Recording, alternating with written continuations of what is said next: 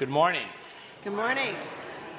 My name is David Greenhaw, and I am an ordained minister of the United Church of Christ, serving as the interim senior minister here at Naples United Church of Christ. It's good to see you here in the sanctuary and to welcome those of you who are joining us online.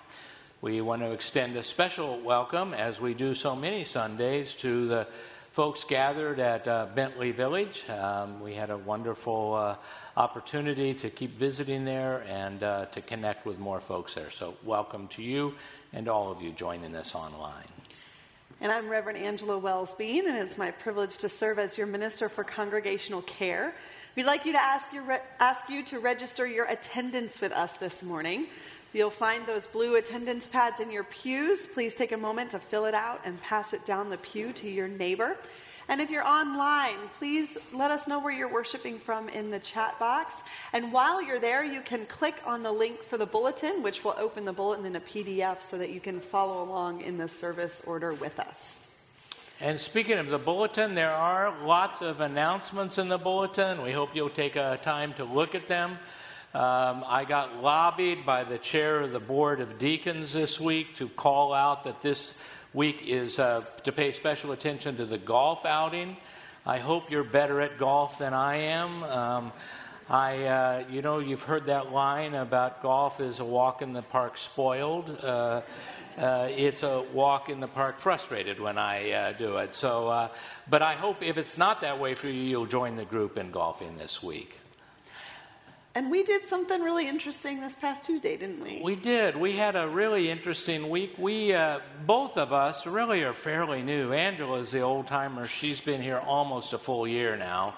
and uh, so uh, I said to her when we got here, I said, Angela, that's how I said it. I said, Angela.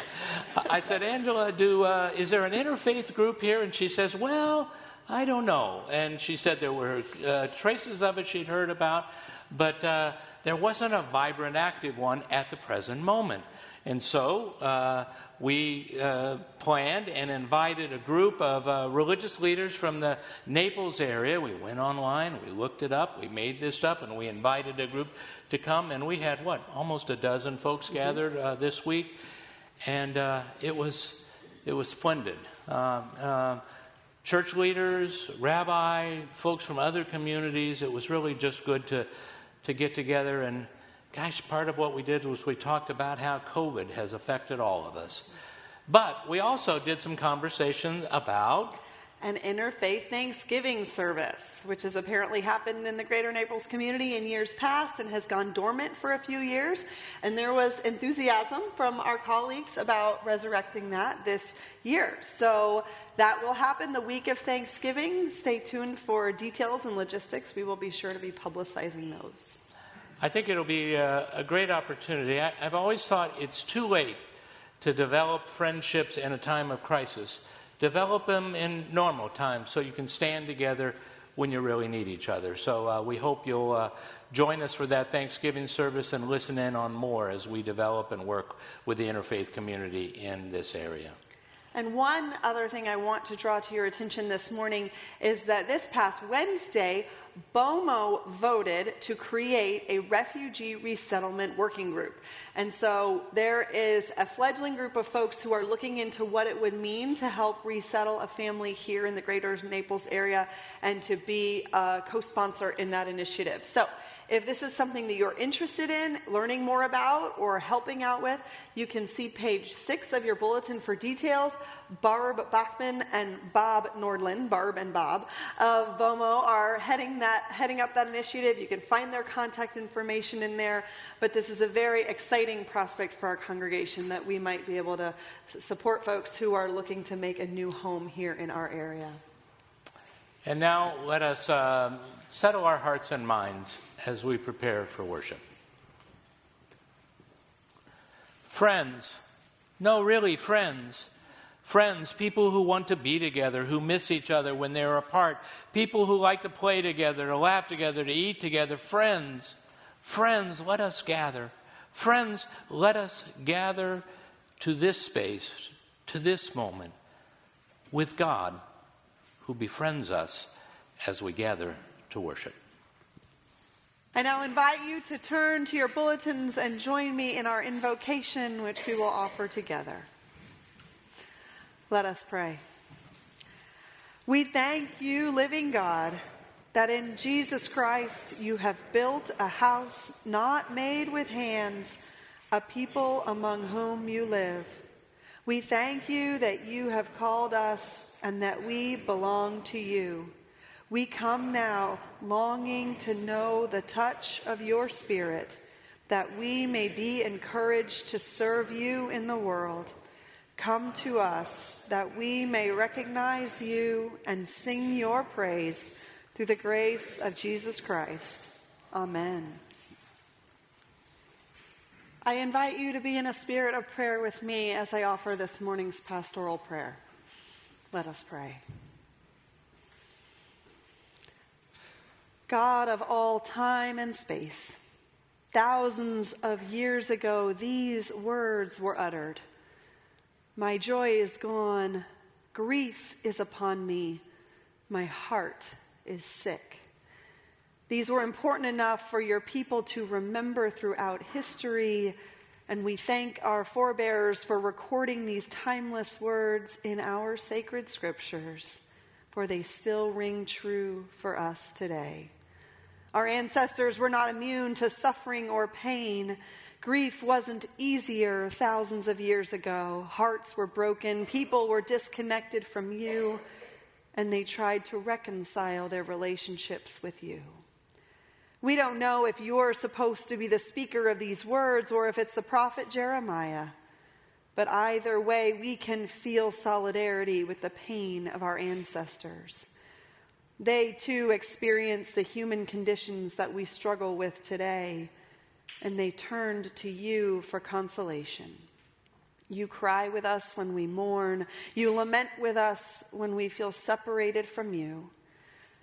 As deeply as we long to connect with you, we trust that you yearn for that same connection. And when we hurt one another, we know that you denounce our hate filled actions because you created us to know better and do better. You have sent us prophets and teachers, healers and visionaries throughout human history who have shown us how to draw closer to you, if only we would follow their example. We confess, O oh God, that we worship the false idols of greed and envy, vanity and power and pride, and we lament that our heretical actions probably stir you to righteous anger. We are aware that the invasion of Ukraine has entered its sixth month. And while you are far beyond the human form, we imagine you with your head in your hands, weeping weeping over the lost lives, the destruction caused because one nation wants the land of another. This is a tale as old as time, and yet we never seem to learn. Please, O oh God, send the spirit of this prayer to the people of Ukraine and Russia, that they might know that they're on the hearts and minds of their siblings on the other side of the world. We pray for all those who are grieving loved ones who have died for those who are injured. We pray for those who are permanently traumatized. And we pray for those who have been sent to fight in a war they do not believe in. Help us turn towards healing, repairing the breach, reconciling relationships with one another and with you. And help us to savor the healing balm of the love we experience from friends and family. That unexpected phone call or letter, the warm hug, the laughter of a child, the dinner invitation, the warmth of this church community. There are healing balms all around us. Help us to have the eyes to see them, the bodily awareness to experience them, that they might draw us into deeper relationship with you and one another. Each of us goes through moments of our lives when we are grieving, when we cannot find joy, when our hearts are sick. In those moments, may we remember that we are never alone. We are held in the arms of love by you and by this community. And may we each have the courage and the faith to offer the healing balm of your love to others in their hour of need. We offer this prayer in the name of your Son, Jesus, the risen Christ, who first taught us to pray together, saying, Our Father, who art in heaven, hallowed be thy name. Thy kingdom come, thy will be done, on earth as it is in heaven. Give us this day our daily bread, and forgive us our debts as we forgive our debtors. And lead us not into temptation but deliver us from evil. For thine is the kingdom and the power and the glory forever. Amen.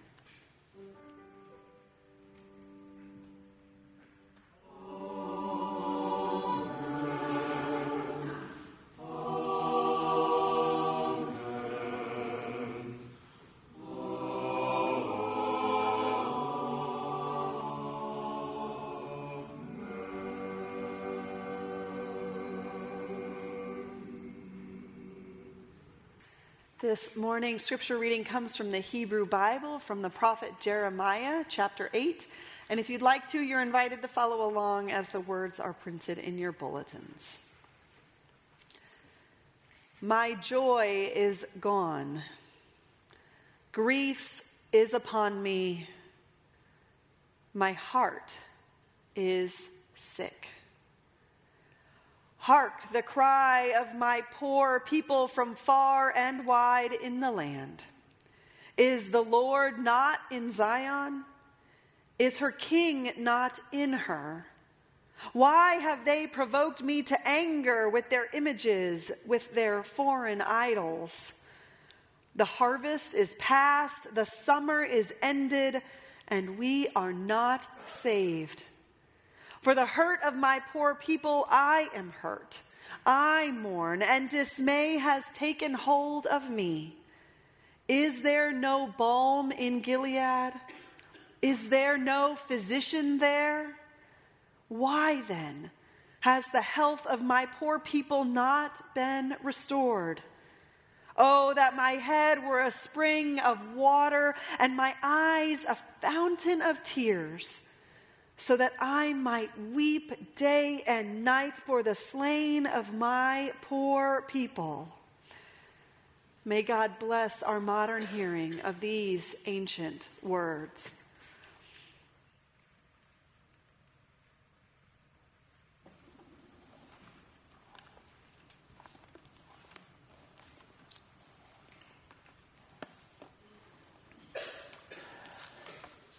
A United Church of Christ minister wrote a prayer that he later uh, published. He started praying this prayer in the mid to late 1930s.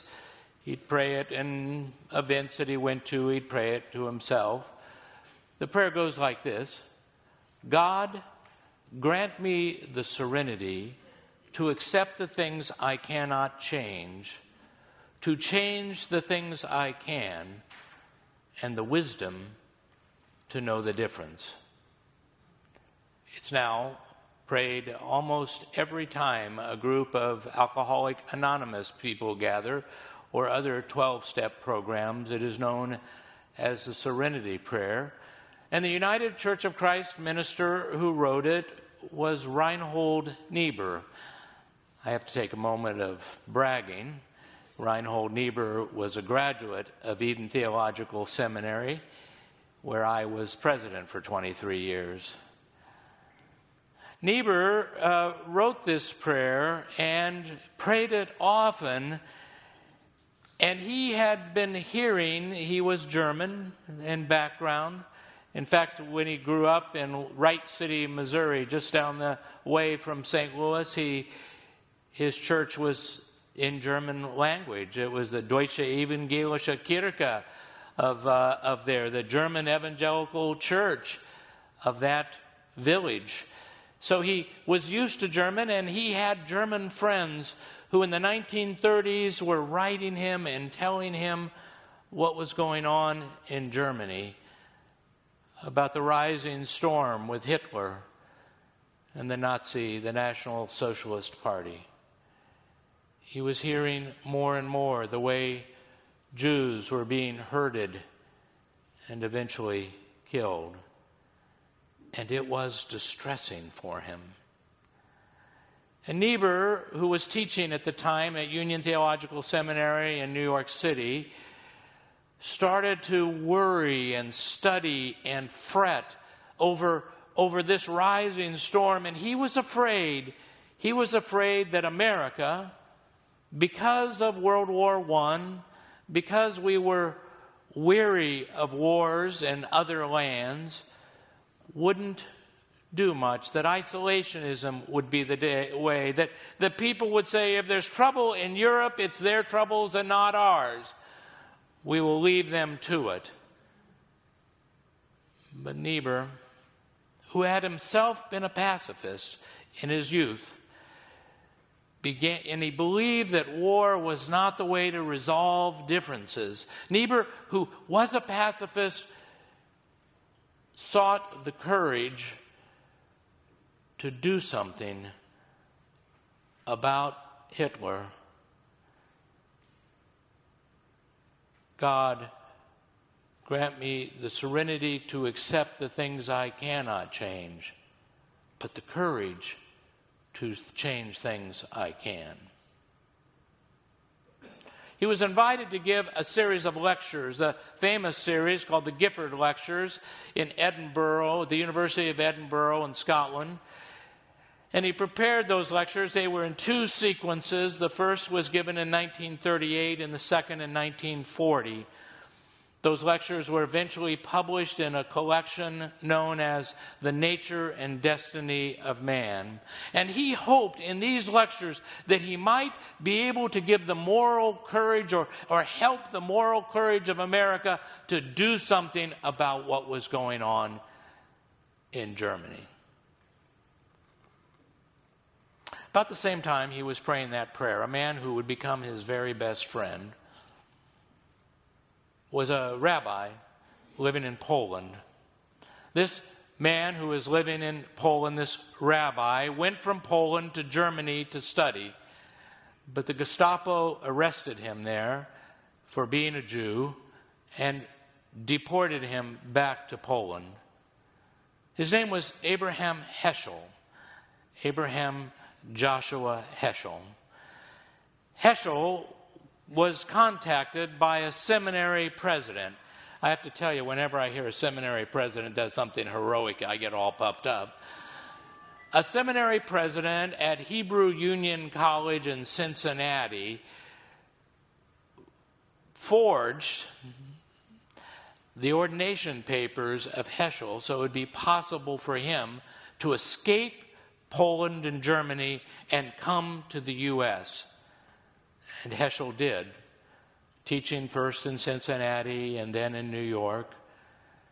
Heschel settled in the U.S., but he did not fully escape because three of his sisters and his mother were killed by the Nazis. Heschel was asked if he would ever return, and he said this he said if he were to ever return to Germany or Poland, every stone, every tree would remind me of contempt, hatred, murder, of children killed, of mothers burned alive, of human beings asphyxiated. Like Niebuhr, Rabbi Heschel also wrote a two volume set of books. His was written after the war instead of before. And in that, he that set of books, they're called the prophets, two volumes on the prophets, the Hebrew prophets. In those, he says that he set out to do what the prophets were doing to reconcile God and man. In 1939, you may not remember this exact statistic, but in 1939, there were about 11 million Jews on the entire planet, on the whole world, not just in Europe, but everywhere. Israel, the U.S., everywhere. 11 million, 1939. By 1945, there were just about 5 million left. 11 million to 5 million in six years.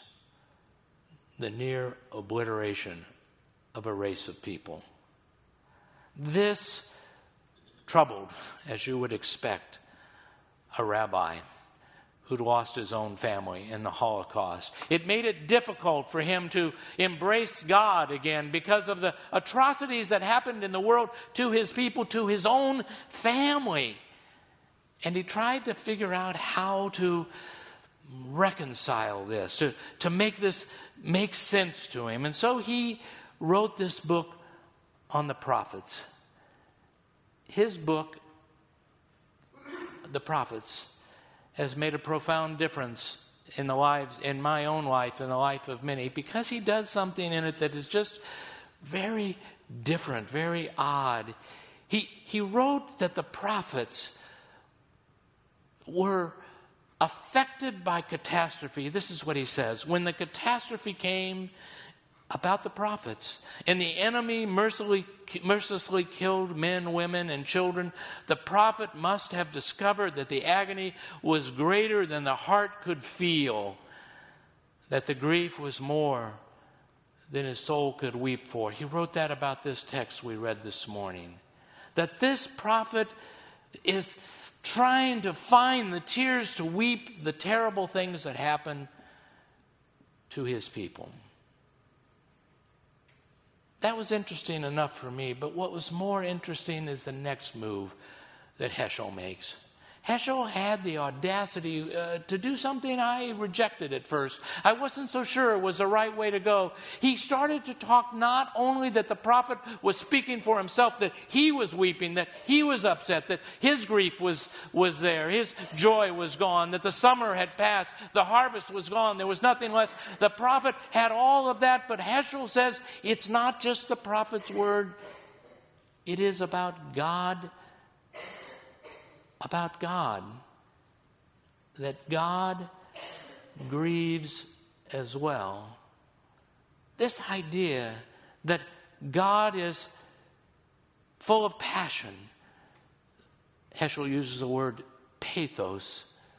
That God is not sitting up on a throne looking down on the world, disinterested, kind of fiddling around at the edges, but instead, God is in the world and affected by the world and transformed by the world, changed by the world. That grief and troubles and problems are God's griefs and troubles and problems. They're not just ours, but they affect God. This idea that Heschel sets free and starts to get going has changed my own thinking and life about who God is. It changes the way we think about who God is and the way the world is. That God is affected and feels and has pathos.